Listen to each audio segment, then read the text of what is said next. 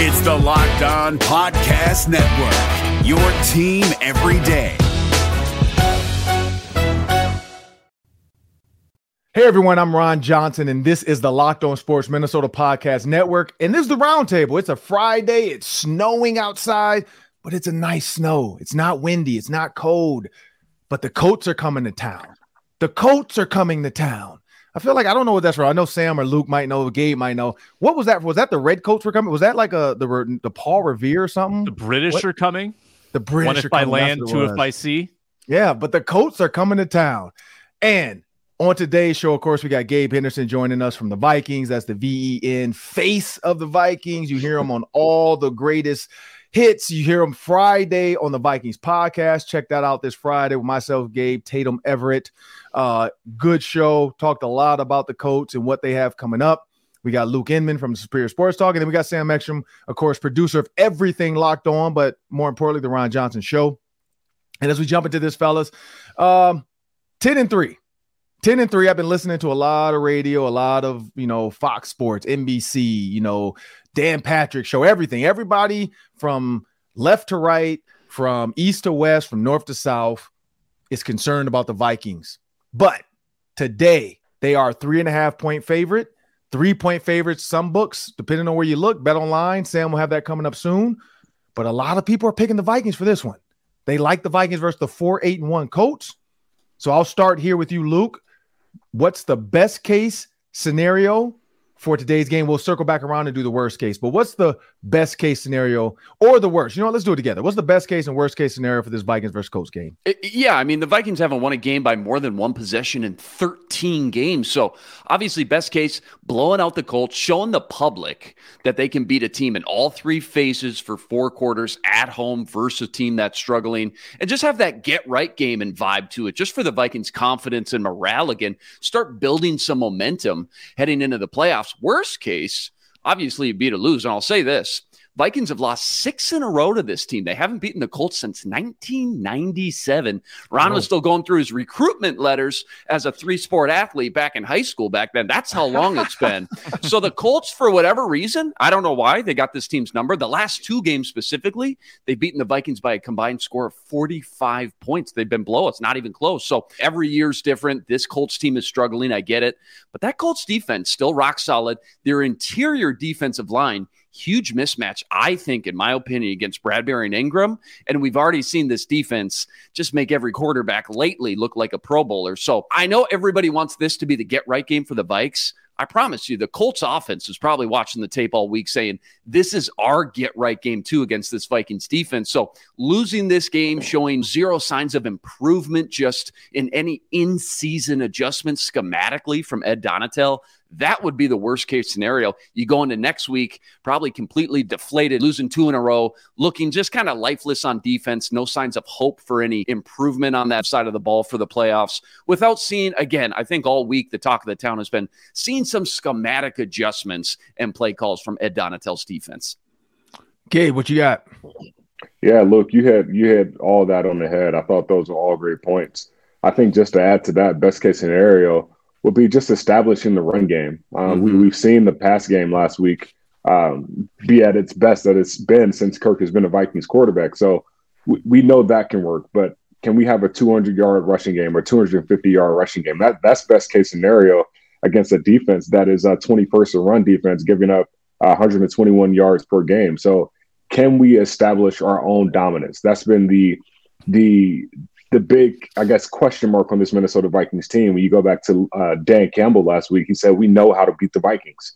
They're not a physical team. So, can you reverse that narrative, run the ball, control the trenches on the offense and defensive side of the ball, and then get out of there with a convincing win? And I believe on the the, the, worst case scenario is, uh, I mean, I know it's easy to say, but it's losing, right? Like every single week this this year, um, we've had a bounce back game after a loss, and all of our our losses, we've had a short week the following week. So, I mean, if you take another L to a Colts team and you you know let the Colts have a have a Saturday special in uh, U.S. Bank Stadium, that that's not going to be um, a recipe for success. Like you you you have to win this game, and I think you have to win this game using some style points. I mean, any anything more than nine points is a is a great win for this Minnesota Vikings mm-hmm. team. You you you got to start winning decisively in December. This decisive December. That's my that's kind of like my mantra for this Vikings team. Decisive December. If you can I do that, that, I think you'll you'll have a really good chance of starting to change the narrative. So uh, you you can't lose this game. That'll that'll be worst case scenario, and we'll have to start you know watching you know Ron's hometown team, the Lions, and saying, okay, are they are they going to lose? Is this the week? You, you, you, want to control your own destiny, so we, we, should be able to do that this week. I like the style points. They need to go out there, convincing win, but with some style, a little bit of swag at home, and get yeah. some confidence going for the playoff run too. I like that. What you got, was, Sam? it was supposed to be the Jets game. That was supposed to be the style points game when you mm-hmm. take a 20 to 3 lead. It looked like that was going to be the day and instead it came down to to a play at the 1-yard line and then a red zone interception. But the best case scenario happens if the Colts just are the Colts because mm-hmm. the Colts are not a good football team. They turn the ball over abundantly. They don't run the ball well anymore with Jonathan Taylor. Their defense is porous. If the Colts do the Colts thing, I think the Vikings win this game handily because the Vikings have so much more talent on the offensive side of the ball. I don't think the Colts can make the Vikings pay on defense uh, the way that other teams have, like the Lions. That being said, the worst case scenario is a 2020 repeat. No, I'm not talking about the Colts game in 2020. That was ugly. I'm talking about the Falcons game in 2020. Ooh. That was with Matt Ryan at quarterback. That was with an interim head coach, Raheem Morris. Matt Ryan comes into US Bank Stadium with the winless Falcons, throws for 371, four touchdowns, no picks. And the Falcons win 40 to 23. So that's what Matt Ryan is capable of even on a bad team. He's got MVP cred. He's been to a Super Bowl. He has the high ceiling ability to step in and do that on any given day. It's not going to happen most weeks, but he does have enough history in this league to, to at least be a threat to do that. So I worry about sort of the rogue, one off, crazy good Matt Ryan game that could burn the Vikings. Ooh, I like that. This is where I'll go with it.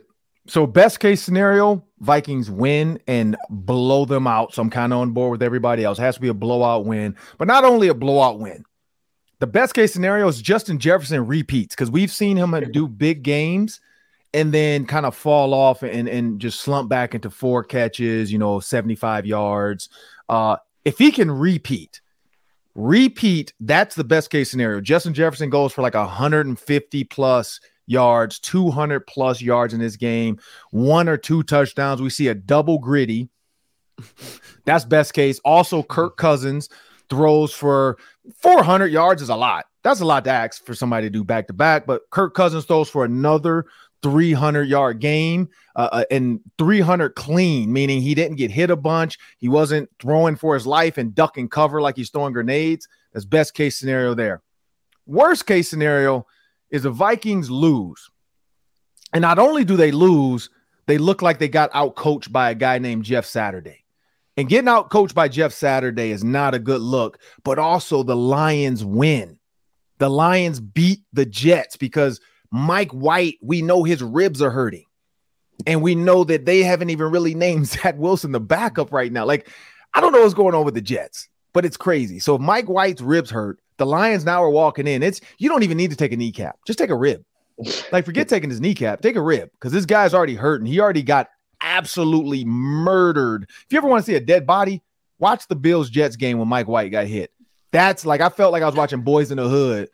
And, and, and he was like, "Hey man, you want to see a dead body?" Like I, I literally felt like that moment because like when I saw him get folded like a lawn chair, oh my goodness!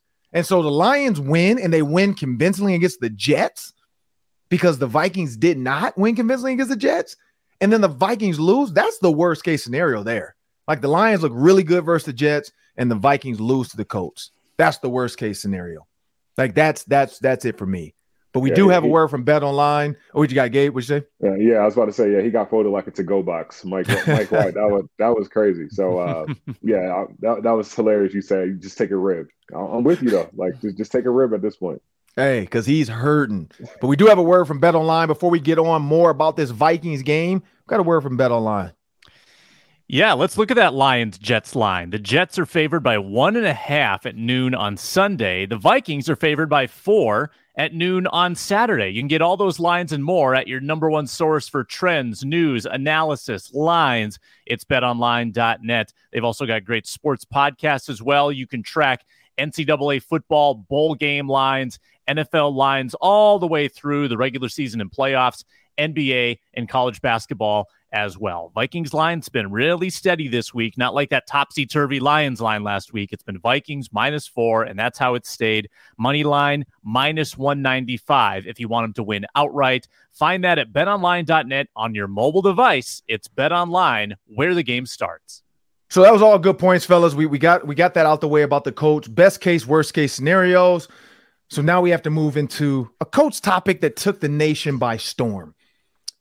The Jim Irsay team of people didn't even go out and try to figure out because you don't that's the thing people don't understand too. In the middle of the season after you fire a coach you don't go hire a new coach. Like let's get that straight. Normally you just have an interim guy on the staff. So even to bring in jeff saturday and he didn't bring him in he was already a consultant on, on the team so i think people are forgetting the fact that he was a, a, a weekly consultant he worked for espn but he was a consultant so he was in the building uh, he was actually around it's like mike pettine you know being a consultant on the staff. Like if Mike Pettine were to take over in some type of role this year, it would not be unheard of. It's just that we know his name more because it comes up here. But Jeff Saturday had been a consultant for the Colts all season. So naming him interim head coach, do you think that was a good idea or a bad idea for Jim Irsay to hire Jeff Saturday? Let's start with you, Sam. It was very unorthodox, and that's why it caused a lot of a lot of ripples because there were people on that staff that probably had aspirations of being a head coach mm-hmm. that did not get a chance um, and were jumped in line by someone who you know is prominent on TV, has a big name, and the optics there aren't great because it does overlook people that put in the work and toiled during the off season and uh, you know, went to the combine and, and helped with the draft and helped with training camp. There's just there's a lot of work put in that Jeff Saturday didn't have to put in. So I totally get why people would rip the move um, and be upset. Now, Ron, I think you're going to get to this. You know, mm-hmm. there are other factors at play. Like maybe Jeff Saturday had expressed a desire to uh, be on that staff at some point, and maybe they they felt like in their discussions with him that he'd be a great leader of that team. You don't always need to be the best tactician to be a head coach. You need to be a leader of men. You need to be a manager of people. Um, and if mm-hmm. he came in and was able to delegate responsibilities and empower the staff around him, uh, he might actually be a great head coach and a great manager. I just think that that people look at his lack of experience as a coach and say, well, he doesn't know the X's and O's. Well, he played a long time, right? So that's something that you can you can fairly easily, I think, come in and, and understand. So I'm actually I'm kind of on the fence about this, Ron. I'm I can see where people would dissent, but I also I, I can see where maybe the Colts would like to to ex- experiment with this move as well. What you got, Gabe? Yeah, um, I, am still not really a huge fan of it, simply because you know there's I, I just keep thinking of Gus Bradley, the the Colts hmm. defensive mm. coordinator, just the the effort and the the how how players get behind him, like how was he not a, an obvious choice? Like I'm I'm not in that building, but at the same time, you know, Frank Reich, offensive minded guy, the offense wasn't working. Defense was working. So it's just like, okay, well, you're offensive guy, you, you don't have this thing figured out. So we're just going to get rid of you and then we're going to bring in a defensive guy and hopefully that changes the entire vibe. The fact that they brought in a guy from the outside or, you know, I guess he was a, the coach consultant, the fact that, you know, he wasn't actually a part of the staff, um, I think that's the the most baffling thing right now. But even if you know Jeff Saturday, you know what is the even even though now he is the this interim head Colts, I, I figure Peyton Manning will be the offensive coordinator. Like this this coach team still does not have an offensive coordinator, so um, it, it's it was it was a little baffling. But you know at this point, I guess they needed a breath of fresh air, someone outside the building that could you know kind of rally these troops and hopefully get some wins. And you know it hasn't really worked out for them, but at the same time um, that there are still more qualified coaches. And um, I was reading an article um, earlier, and it says, you know, you know, the NFL and the Colts, you know, when they get, I guess, when the season is over, they have to go through the entire head coaching search process. So the Rooney Rule, they have to bring in um, two African American head coaches and interview mm-hmm. them. So like, there's a process, you know, a, a due process that is going to happen soon. Um, so that's why I didn't really overreact to this interim head coach. But yeah, it, it, it was a little baffling.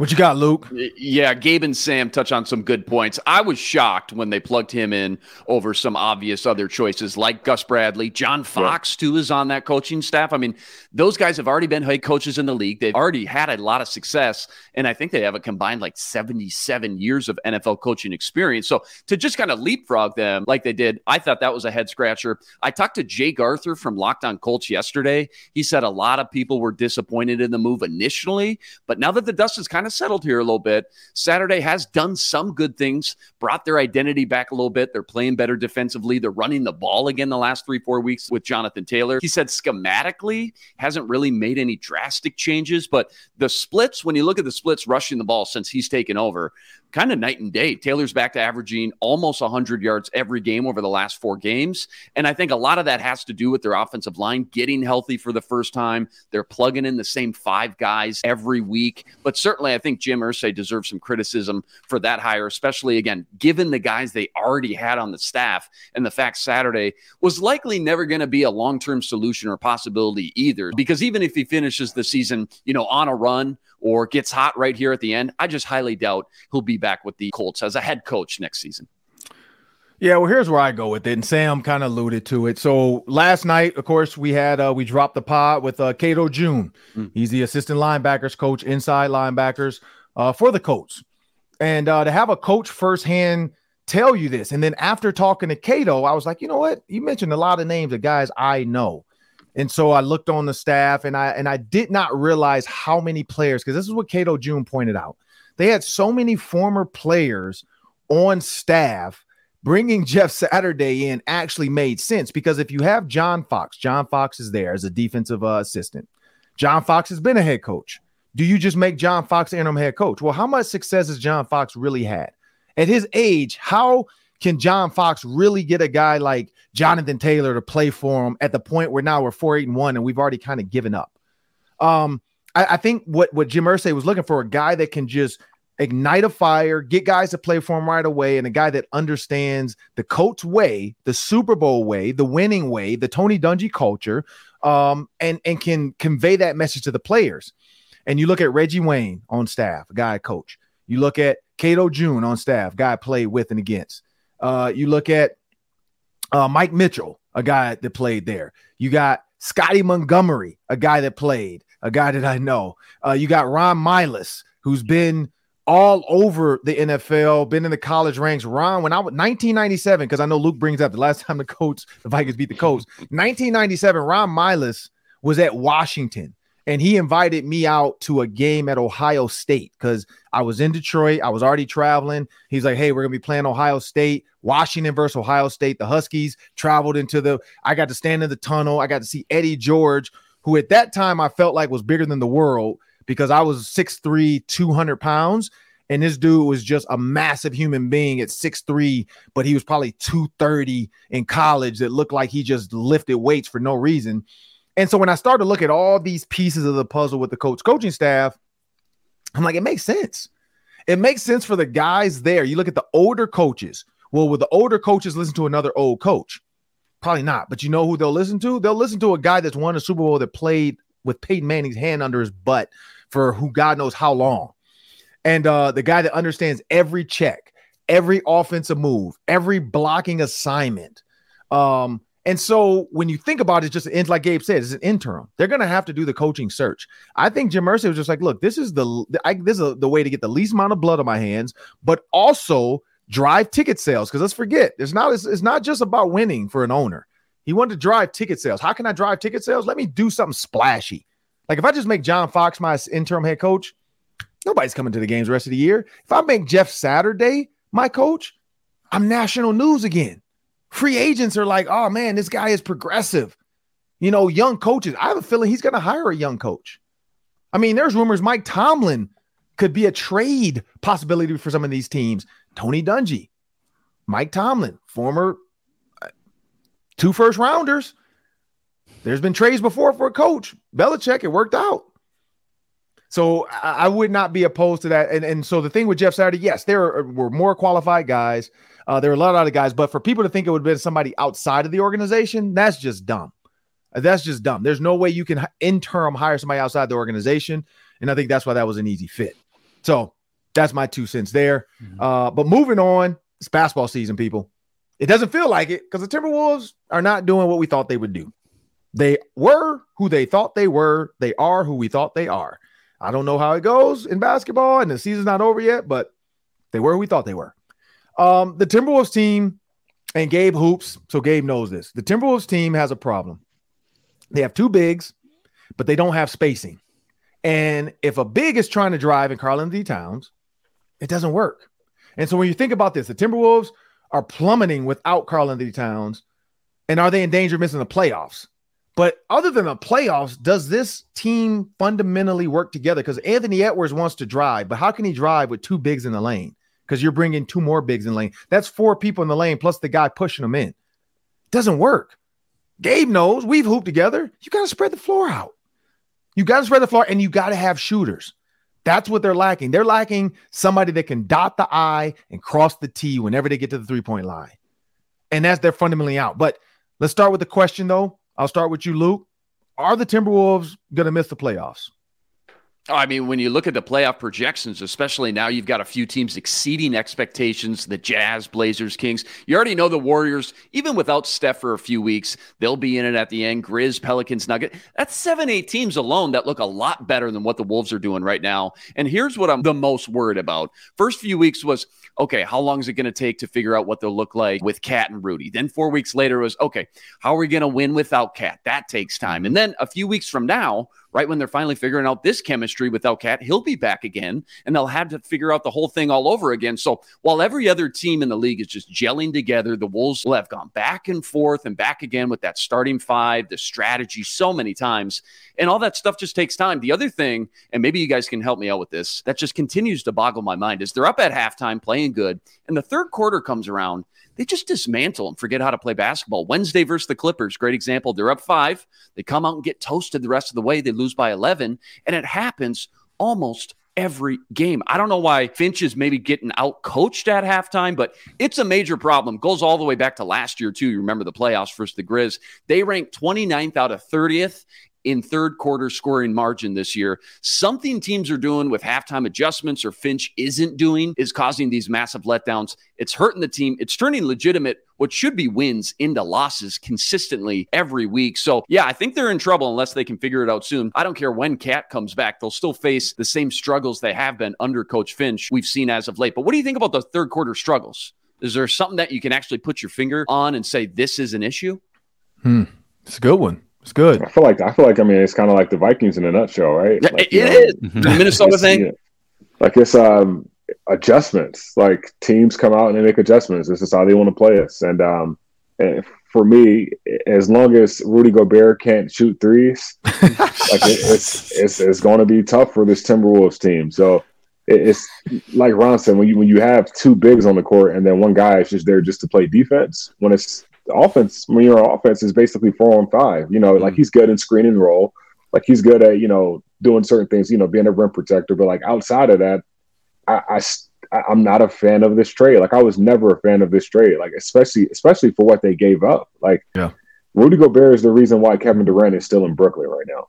Like it, mm-hmm. you have to give up that amount of picks and that um, that amount of um, um, I guess tra- uh, you have to give up that that package deal in order to get a guy mm-hmm. like Kevin Durant. So the mm-hmm. fact that Rudy Gobert set that market, I, I, I I still to this day think the Timberwolves lost this trade. Hopefully, you know this offseason Gobert can get a jump shot or you know shoot from ten to twelve out, but it, it's tough right now, and I don't I don't see that changing. Like yeah, they they they may make the playoffs, but they'll they'll probably be in that play in game similar to last year before they actually you know be able to get into a series. So yeah. Yeah, I'm I'm not yeah, I'm not a fan of it. Well, on on one hand, Luke, you know, you mentioned trying to find the chemistry with Towns, and there was a stretch just before he got hurt where they rattled off five in a row, and you thought, man, maybe they're they're turning a corner here with this. Um, but it's a shame that without Towns, Gobert is not a guy that can elevate them offensively. That's clear, and Gabe mentioned that. But you know what what a lot of people aren't talking about too, and maybe are starting to whisper more about, is that their attempts to replace Malik Beasley Jared Vanderbilt, um, Pat Beverley all fell flat. I mean, Bryn Forbes was supposed to be the Malik Beasley replacement. He's been woeful as a shooter. Malik Beasley was instant energy off the bench. Jared Vanderbilt was instant energy off the bench. I don't know if they're getting that, you know, from Austin Rivers. Um, they're not getting a they're getting a little bit from Kyle Anderson. He's been all right in the starting lineup, but what carried them last year when when some of their scorers were down? The energy and the defense of Vanderbilt and Beverley and the shooting of of Beasley. They don't have complementary pieces to pick them up this year. So if Edwards isn't focused, if Russell is having one of his Russell games, they just don't have anyone to lift them from mm-hmm. the muck and mire of sort of a stagnant night. Um, and that's what I miss most about uh, last year's team is just that ability for everyone to just kind of hustle their way back into a game. Yeah. So for me, when you look at the NBA standings, and I think Luke pointed it out. So just to answer the question and not even beat around the bush, um, I don't feel like they make the playoffs. I really don't. Hmm. Uh, I totally agree with Gabe. Like when that trade happened, I liked it at first. Like on paper, I'm like, oh man, it seems like the fit because Karl-Anthony Towns can now be out of foul trouble. He's not gonna have to guard bigs, X, Y, and Z. But when you look at the teams in front of them, now we do know the play in, and so they might be able to get into the play in. But I'm talking about true playoffs. Can they become an eighth seed? No. Like I don't think they'll get to the eighth seed. Um, the Clippers look good. The Jazz are finally figuring out how to tank. I don't think the Jazz understood the assignment. Like when we traded Rudy Gobert, we get all these picks. We want to tank. Like we want to tank so we can get a bunch of high picks and then be ready for next year. Because they were number two, I think, in the league at one point uh, in the West. And then their their owner was like, "Wait a minute, dude, what are y'all doing? Like, slow it down." so they're finally figuring out how to tank. They're they're figuring out how to lose some of these games. Um, when you look at now, they're five and five in the last ten, so they're they're getting it. They're figuring it out. Um, but this is the problem. You got the Warriors at 10. The Warriors aren't going to stay at 10 for long. No. Like w- once they get healthy and get going, they're not going to stay at 10 for long. They're going to climb back. I'd say to get the number one seed, they're not going to get there, but they're going to be up in that three, four seed. And, and no matter where they're at, you, that's dangerous. The Suns. Uh, I don't know about LeBron and the Lakers. Like that one with AD, that one throws me off. But I feel like the Lakers could finish in front of the Timberwolves. Uh, Rockets, Spurs, Thunder, yeah, they're going to stay in the bottom of the basement. And that's the problem with the Timberwolves. Like, do you want to be fourth or whatever, 12th? Or do you want to just go ahead and suck and be 15? The problem with that is you gave up the picks.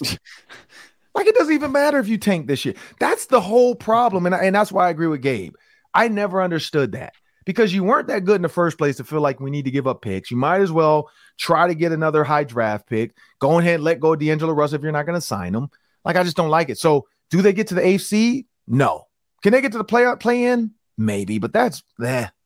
They're not gonna win when they're the 10 seed. Like, I think that's that's like a participation trophy, in my opinion. Um, but everybody too, make sure before we go to the next question, make sure you guys know on Roku and Amazon Fire, those apps on your TVs, you can actually search uh, Locked On Sports Minnesota. Search Locked On Sports Minnesota. Download that to your TV. You can get all the videos, all the shows. You can see Gabe Henderson looking presidential. He's got the Barack Obama Nike Tiger Woods hat on. you know, he's sitting there with the Christmas tree in the mirror. You know, he's looking presidential. So you might want to check that out, people. Uh, looking real good today. Uh, but trying to be like trying to be like you, man. but moving on. go ahead, go ahead. I mean, you you and Sam got the purple backlit. Like that's that's about that's about as good as it gets. Sam's got the fireplace going. You know, I feel like me and Luke are in the same category. Right yeah, what are we doing over here? Gabe? Sam Sam looks like the voiceover. Like I feel like Billy Dee Williams is gonna come out of the back. And, and like start singing the Christmas kit like that Billy that late D. night Williams. Remember the late night when you be up and they try to sell you that CD in your grandma's house, you know, and it's on there her on her TV late because she fell asleep. And it's like you know, on these soft tunes, you can get the top 40. Yeah, you got people walking on a beach 99. late at night. Yeah. And then from like kid and play house party, be like, yo, can I borrow that? No, my brother, you're gonna have to get your own. Mm-hmm. Like that's that's exactly what that fireplace is saying. I've got the dark back there. It's oh yeah, he's probably got a bear. He's got a bearskin rug by the fire. Like, yep. oh yeah, yes. Yeah. But moving on to the Twins, uh, we talked about this on our show before. I already gave my opinion on what I thought was going to happen, and it happened. Uh, the Twins missed out on Carlos Correa. I knew they weren't going to do it. And what happened? They made it, it, exactly what we said would happen. They're going to tell everybody they made a better offer. They did make a better offer theoretically in dollars per year. But this is the problem with the dollars per year. If I get hurt and I never play again, I don't get that money. So he's got like I think it's 27 million dollars more and it's a guarantee. It's like 350 whatever it is, out some dollars for 13 years, guaranteed. And they offered him like 280 million whatever for 10 years. So, yeah, their dollar amount was a couple million higher per year, like a million or two higher per year. But who cares about per year in baseball cuz it's guaranteed. Like if you tell me, mm-hmm. "Hey, you're going to get 350, but you got to work for me for 13 years," or you can get 280 and you can only work for me for 10 years. What idiot is going to say, "Oh yeah, let's I get 28 million, I get a million more a year?" Like that's that's like that's like the the jack of the beanstalk. Like you just bought beans.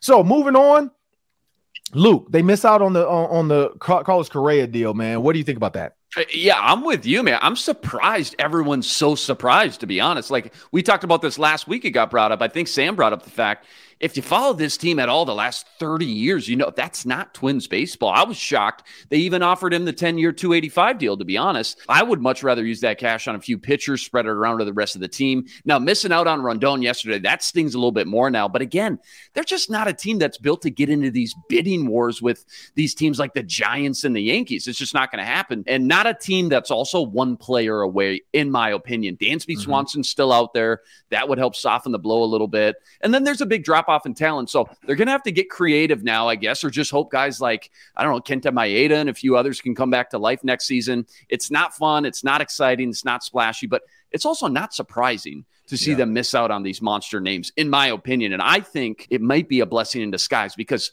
these contracts now in baseball, let's be real, they're just getting ridiculous. They're getting stupid. And more times than not, really end up hurting the team. Once you get into the second half of that deal, people need to remember too this division, this AL Central, it's pretty bad. It's pretty weak. It's one of the weaker divisions out there in the baseball league right now. And the Twins can still salve this offseason if they got Dansby Swanson, maybe a tier two arm somewhere. They can get guys like Miranda and Kirilloff, et cetera, to take a step forward in their development. I think the Central's still up for grabs. My question is, and you guys let me know Byron mm-hmm. Buxton, mm-hmm. can that guy actually play more than 100 games? Dude's averaged, averaged 61 games in the last five seasons, 61 mm-hmm. games. So to me, that's the bigger issue here. He's the engine that makes this team hum. You can spend 300 on Correa. That's great. But without Buxton batting next to him, I just don't think the risk would have been worth the reward. I really don't.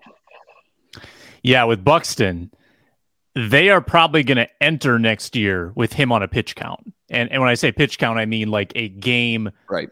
A game count, sort of like they had him on last year. But they're going to try to get in front of the injuries next year because usually they play him. He's great. They play him every day.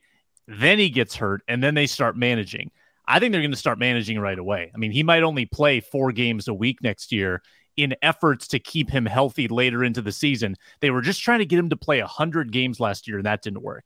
Um, but on the Correa, Correa thing, there was no way they were going to give out that, that deal. And in fact, I'm I, am i am like like you, Luke. I'm surprised they were willing to go as high as 10 and 285. And frankly, if you're willing to go that high, I don't know why they couldn't have just added the extra three years and left it for right. someone to clean up in 12 years, right? The GM mm. won't be around in 12 years. Let someone right. else handle that. But uh, digressing, I think that this front office will just play Moneyball now. I mean, th- these are analytically driven guys. They're going to try to find some veteran free agents that have value. They're going to try to find some arms that, you know, might have high upside. It hasn't always worked for them, but that's the way they're going to approach it. I think that's how they try to get the edge is they try to get – pitchers and, and, and hitters on the cheap that might have potential, and then they just roll the dice. And I think that's how they're going to have to approach it now because a lot of the star power is gone from this market. Um, and the, the one thing you can hold out hope on if you're a Twins fan is just health if your team can stay a little healthier than last year, it wasn't a bad baseball team until everybody got hurt, and then it was a bad baseball team. So get people healthy. You've got a new training staff this year, and see if you can maybe string together some wins uh, like you did last year before the All Star break. Yeah, Gabe, what you got? Yeah, I think I'm, I'm gonna keep this short just simply because of the fact that it didn't surprise me because Minnesota, just the state, is known for not keeping its stars, right? Like you look at Kevin Garnett or Randy Moss, and now mm. Carlos Correa in this situation. It's I, I, don't know what it is. It's like you know, it's a great market. The people take care of you, great fan base, but for some reason, stars don't want to stay here. So uh, when I knew his name was, you know, being swirled around, I'm like, yeah, it, it's about to happen. Like it, it just, it's, it's, inevitable at this point. So, um, not sure what needs to change to change that, but it, I mean, just coming into before I moved to Minnesota three years ago, like that was the first thing that came to mind. I'm like, man, this state just does not know how to keep stars. Like, mm-hmm. I feel like it's always a landing, like a, a launching pad for something else. So, we'll, we'll, see, you know, if Byron Buxton can, you know, stay healthy. I know he's only played, like you said, 37% of, of games in the past five years, but you, you still got to bring in someone uh, to secure that shortstop spot or someone that can, you know, at least bring a good bat and, and, and, and it's pretty solid. You got the money, clearly. Uh, you offered 285 million, but what can you do to, to actually keep your star here and keep him happy and actually play good baseball? So, yeah. Yeah, here's where I go to. I'll finish it up real quick. Uh, Carlos Correa at 350 million is the highest paid, and that's current. I mean, everybody still gets some other deals going to probably come up. He's the highest paid shortstop. So I don't personally feel like he's worth that, and maybe because I, I like I think guys have bigger names. Maybe if you look at Fernando Tatis Jr., uh, you look at Francisco Lindor, uh, you look at Trey Turner. Like the, I don't think the Twins because if you look at the total they offered them, they offered him right below Trey Turner. So I think that's where they valued him. And then you look at uh, the Padres, uh, Xander Bogaerts. They, they, you know, that's where they try to put him. He's at 280 million, and they're saying, you know what, your production, your age, um, this is where we think you are. And I think that's where the Twins were going. Or sorry, they put him right above him, 285 million. So I think that's where they were going. They were kind of looking at like, well, who do we think he's not better than Fernando Tatis Jr. right now? Um, so where do we put him? That's why I think the 350 I, I feel like it's one of those deals we're gonna look back and be like, oh, that wasn't okay. Good thing we didn't get in on that sweepstakes because look, he hasn't done anything since. Yeah. Um, and so yeah, I, I, yeah, I was, no, I was just gonna say, Sam, I know you know the stats. Like, is Correa really worth that much money? I mean, in Houston, he didn't have to be the guy. He didn't have to mm-hmm. carry the team. He had a lot of surrounding talent around him. When Buxton went down and he had to carry this team and be the guy, to be honest, and who am I, right? Like, I can't hit a 98 mile an hour fastball, but like, I just didn't think he was worth all the buzz from the production that I saw when I sat down and watched some of those Twins games. And then to see the contract that he got following that, what I thought was an above average year, I guess, but for all the buzz and hype, mm-hmm. I thought came up a little bit short. Was he worth that much money, in your opinion? So this is going to get controversial. Is he that here. good? He so if you look at some of the more advanced stats, like he's very much an OPS guy. So if you look at just yeah. average, you might not be blown away. If you add the the on base and slugging, then the numbers are better. I will say this though, here's the controversial part. By far, his best year was the garbage can year, the cheating year in Houston. Mm. By far. So I'm just saying. What are you saying? I, I am just gonna let you. San you. Francisco better get those trash cans ready. He's saying, Sam. Just that's what he's gonna need. Mm-hmm. Better call uh, Sesame Street and see if uh, Go Garbage Dude can uh, lend you his garbage can. Or, what was the dude's name? What was the uh, Grouch? Oscar? Grouch. Yeah, yeah, Oscar the Grouch. I need to go get Oscar the Grouch T-shirt. That's yeah. what I need next. Yeah. I got the Grinch. I got, got a couple. Grinch I got to get today.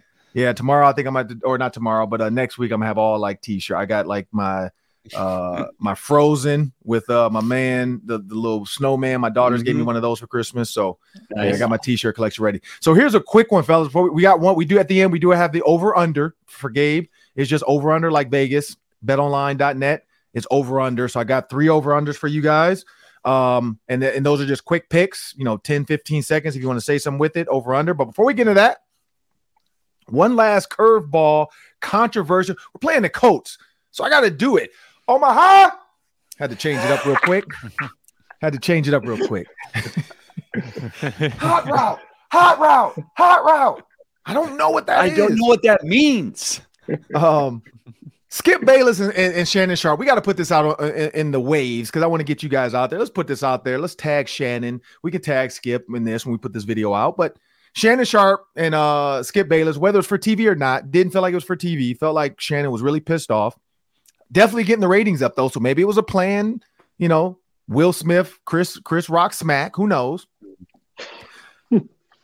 But for Skip Bayless to defend Tom Brady by trying to diminish what Shannon Sharpe did in his career as a Hall of Famer, one of the best tight ends ever, the first true flex out tight end before Tony Gonzalez, before uh, Travis Kelce, before Zach Ertz. And he said, like he even said, you're going to defend this man and, and diminish me. And he's like, I'll defend him to anybody, which is weird. It's kind of weird. What are your thoughts on that moment? Uh, let's go with you, Luke. I didn't see it. I heard okay. about it. I saw a few people tweeting about it. So I don't know the full context. I didn't see the full clip. Probably can't speak to it too much. But it sounds like, just from hearing what you broke down, sounds like just classic Skip being Skip yeah. and, uh, you know, kind of taking a, a low blow and pretty weak angle versus Shannon. And I saw Shannon take off the glasses. Yeah. That's all I saw. Yeah. Once I saw him take off the glasses, you kind of knew, like, Skip, you're out of your lane, bro. Like, like just take the L and move on. What you got, Gabe?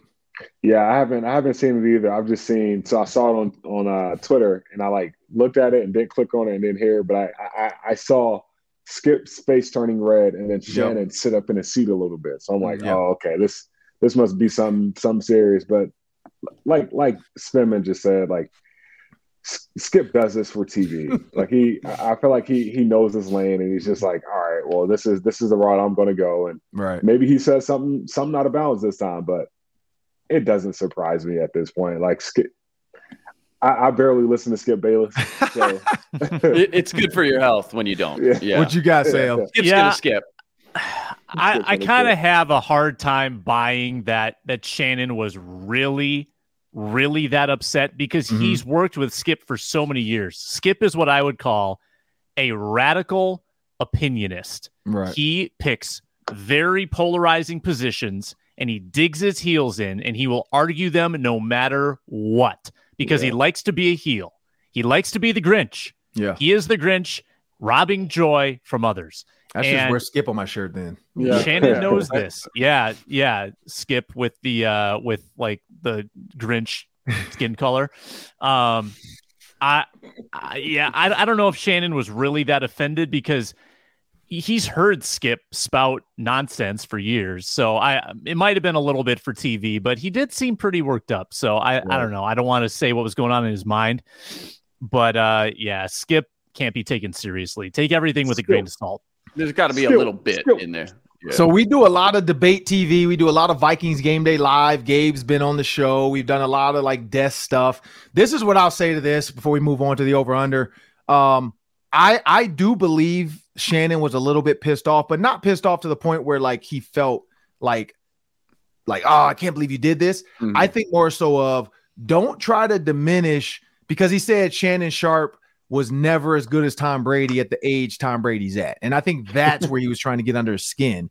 And Shannon's like, man, I played Tom 35. I did what I got to do. I'm okay. And he's like, you only played 10 years. I'm like, bro, only 10 years? Like, bro, I played yeah, three. Like, I would yeah. love to play 10 years. Like, get out of here with that. And, you know, and so I could see that because I've seen that argument happen a lot in sports media with athletes. Mm-hmm. Like, people that didn't play always when they're in a debate, or even people that play when they're in a debate, they all and they can't win with just straight facts and talking sports and t- leaving it with the people.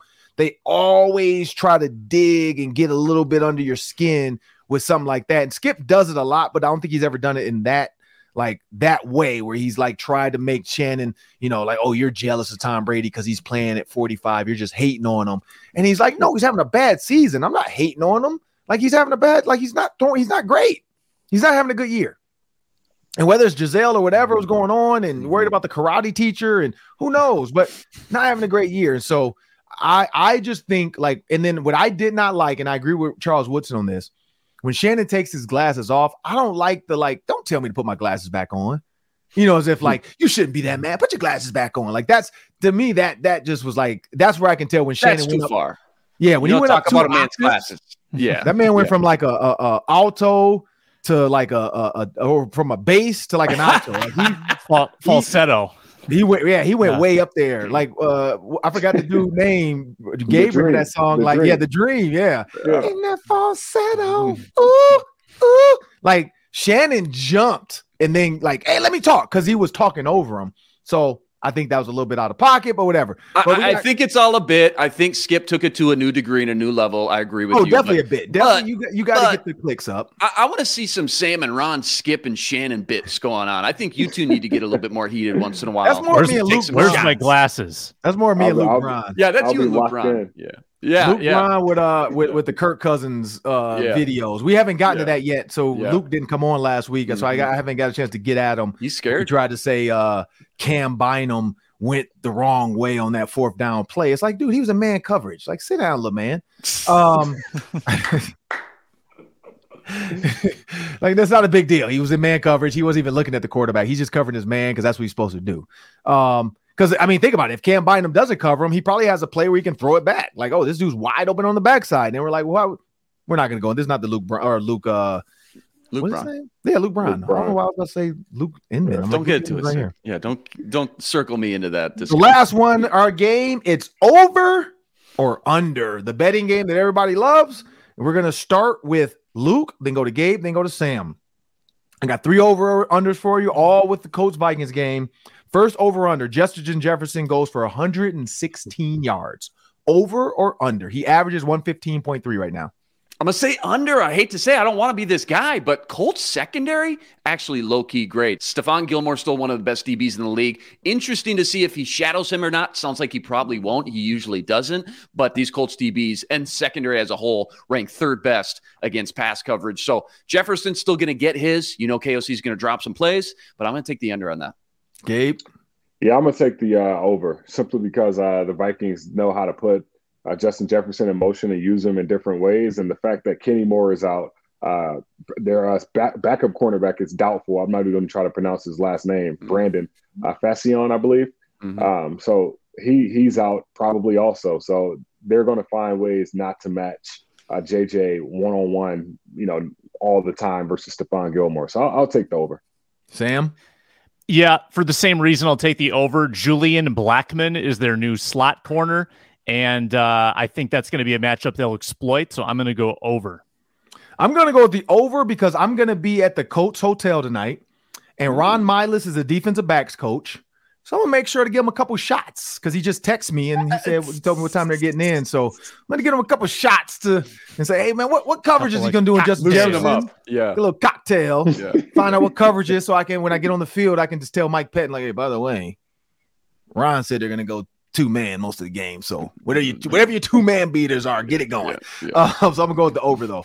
Uh, Matt Ryan, 275 yards passing. He's averaging 261 in 11 games. 275 yards passing for Matt Ryan. Over under. Let's start with you, Luke, again. I'll take the over. Vikings have averaged well over 400 yards allowed, obviously, the last five games. That's a new franchise record. They've made every quarterback look like a Pro Bowler. The last six, I believe, outside of Taylor Heinicke, have all thrown for over 300 yards. He's got Michael Pittman, Alec Pierce, the rookie's looking good. I think if they get the running game going, the Vikings have to sneak up in the box a little bit. Matt Ryan will be able to take some shots to both those guys. I'll take the over. Gabe. I would take the under. I'm gonna take the under on this simply because uh, I'm I'm uh, believing. uh, I'm, I guess I'm sipping the Kool Aid on this Ed Donatell press conference. Um, he said, you know, things have to change. Giving up a lot of passing yards is not the new. It's not the uh, the identity of this organization. So I think we'll blitz a lot more, uh, which will force Matt Ryan to uh, gift wrap us some footballs for our defense and possibly a pick six. So I I think he's uh, maybe 225, 230. Sam. Yeah, you know, I think it could go a couple different ways. Like, I think he could go over because he's just having a really good game and the Vikings' pass defense isn't great, or the Vikings could be playing from ahead, Mhm. forcing Matt Ryan to throw, and some of those could be garbage yards. So I am going to take the over um, and crossing my fingers, knocking on wood that it's one of those, uh, you know, late fourth quarter prevent defense situations. Hmm. I'm gonna go with the under because as well, I think when you get in the press conference and say execution is the issue, I believe he's gonna keep it simple, stupid. Like I think he's gonna try to make sure it's as simple as possible for his new corners. Uh, guys like Duke Shelley, Cameron Dantzler, illness. We don't know if he's going to go or not, but I think he's going to keep it simple. I think he's going to try to make it as simple because this offense for the coach is simple. It's not complex. So you don't need to overthink it. And I think it is. It's going to be getting after the quarterback, finding a way. I think Danielle Hunter, if he's healthy, because we know he's banged up, is going to be unleashed. Hopefully his neck, I think is what it is, is okay, but he will be unleashed. If not him, you still got DJ Wonnum, you still got Patrick Jones. So I, I, I definitely think they can get after the quarterback. And and you gotta, I think Eric Kendricks, I, I feel like him, and if Harrison Smith plays, I feel like one of those guys are gonna have a sack this one. Like it's gotta be, you're gonna see some stuff. Because when when the media starts to ask the question, defensive coordinators remember that and they're like, all right, man, let's throw some dogs in here. Let's let's throw some blitzes. Hey, when you're at the hotel tonight, line up a third shot. Go find Matty Ice and give him a couple. give him all one. I think it's just gonna be me, Ron, Reggie, open tab, open bar. Yeah, uh, probably Scottie Montgomery because last time Scottie Montgomery was here, it was with Maryland versus Minnesota. Joker Phillips, my former coach as well, mm. was the uh, receivers coach or the coordinator. No, receivers coach. Scottie Montgomery was the was the coordinator, and we all went out and we were went to. I mean, we went to some places. So it's crazy. Uh, Scott, Scotty Montgomery recruited me when he was at Duke. So I'm about to say, I know wow. he was a coach at Duke. Yeah, really he played, played yeah. at Duke and he was a coach at Duke. That's crazy. So, Wow. Yeah, Scottie's my dude. guy though. Every time Scottie comes to town when he's with the Lions, whoever, like Scottie likes to Scottie likes to get out.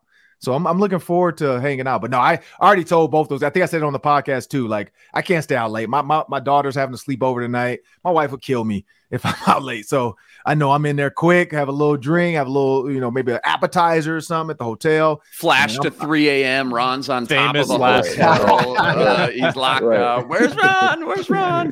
Wake up Game the next morning. starts in five minutes. Where's Wake Ron? up the next morning. Well, that's a good thing. If I'm still downtown, then I'm gonna just go straight there. I'm gonna keep a suit in the car. Glad you I got to keep a suit in the car just in case. But I'll be looking at my phone the next day like, like uh the hangover, like where the what pictures, like happened last uh, night. Like Mike Tyson was here. Like yeah, what? Yeah. When did Peyton Manning show up? You know, uh, like what the honey? We own a tiger now. All right, that's all I'm gonna tell you. Like I got a jungle cat. yeah. It's a freaking tiger in the bathroom. the best lie ever. Before we get to the last one, the best lie ever for me, and maybe I'll get you guys next week with this, or if you guys have one, quick say it. But my favorite line by far is when they come back after a full day of doing stuff and they're about to go in the room and he's like, "There's a tiger in the bath." He's like, "Oh shoot, there's a tiger in the bath." Like you know, like it's like they forgot their keys. like yeah, yeah, yeah. So nonchalant, like, like not a big oh, deal. Shoot, there's a tiger in the bathroom. Like yeah. it is like, like, sneak in. It's like yeah, he's like, "Are you gonna put pepper on the steak?" Like pepper. Tigers love pepper. Like mm. what? like that whole little scene. Yeah. Oh man, so good. True, true story. when yeah. I was in high school, I learned how to play the Tiger song on piano. That um, Mike Tyson played. Yeah, that no was it oh, Andy the, Bernard? What's yeah. the guy's name in the movie? I just think of him as Andy. Bernard. I know who you're talking about. Yeah. Ed Helms. Oh yeah, yeah, yeah. The Ed Helms piano song. I learned how to play that. Yeah, Stu. Um, and I learned how to sing it too. I won't sing Lord. it here, but last quick one. Vikings defense has been averaging. We know what they're averaging. I think it's 400 yards a game. But the Vikings defense will 350 total yards per game. Or sorry, this game 350 total offensive yards over and under. Luke. Well, I already said over for Matt Ryan, but I'm actually going to take the under. Oh, I think at home, I think they get that pass rush going. Matt Ryan, we know, is just immobile back there. He can't move around. He's a statue. I think this pass rush gets after him a little bit, and I think they contain Jonathan Taylor as well. I'll take the under on that. Gabe? Hmm. 350. Yeah. Ah, man. Was this offense or defense, like... Ron? Offense. The Vikings defense gives up 350 okay. yards to the Colts. Over right. or under? All right. I'll, I'll, I'll go I'll go under. I'll go under. I think um, Matt Ryan 220 passing yards and um, maybe they hold their their rushing attack to like 100 yards. So yeah, maybe like 300 330. So yeah, I'll take the under. I, I think I got to go over. If I'm going over for Ryan, I got to assume that they're going to at least collect another 70 or more rushing yards. So I'm going to go over. I don't believe I'm going to go defense. And this is why I'm going under. I'm going under because this team has been about collaboration since OTAs. The offense will collaborate and dominate time of possession. Mm. And I think the third quarter is going to be the key to this game this time. If you look at the third quarter, and we've already gone over this with Gabe on the Vikings uh, podcast, you guys will hear it tonight on KFan. But the third quarter for the Vikings has not been great for their offense. But I think KOC is going to turn it around because they've only had 222 plays in the third quarter, which is 29th in the NFL. They've averaged 8.7 yards to go on every single play, average third down. That's 32nd. There's only 32 teams in the NFL, people. And then 3.3 yards gain per play, which is 31st. And they've only gotten a first down 18% of the time or touchdown, which is 29th. And they've had 2.7% turnovers of all those 222 plays. That's 31st. I think KOC knows this. He knows the numbers. He's going to figure out a way to say, you know what? How do I become a, get a better third quarter? Let me replicate my first quarter. I think that happens this week. I think he dominates the time of possession, which keeps Matt Ryan off the field. So I'm going to go with the under. And now to do it for today's podcast for Locked On Sports Minnesota. That is our roundtable. That's Gabe Henderson, Sam Ekstrom, Luke Inman. I'm Ron Johnson. I want to thank you guys for continuing to download, listen, like, share, and comment. Let us know what you think on our over-unders. You know the numbers. Justin Jefferson, you got Matt Ryan, and then you also have the Vikings defense giving up 320, uh, 350 yards over-under. You tell us. Give us your over-unders on Twitter. Tweet it. We'll respond. We'll tell you what we think. But have a great day and enjoy the snow. Hey, Prime members you can listen to this Locked On podcast ad free on Amazon Music. Download the Amazon Music app today.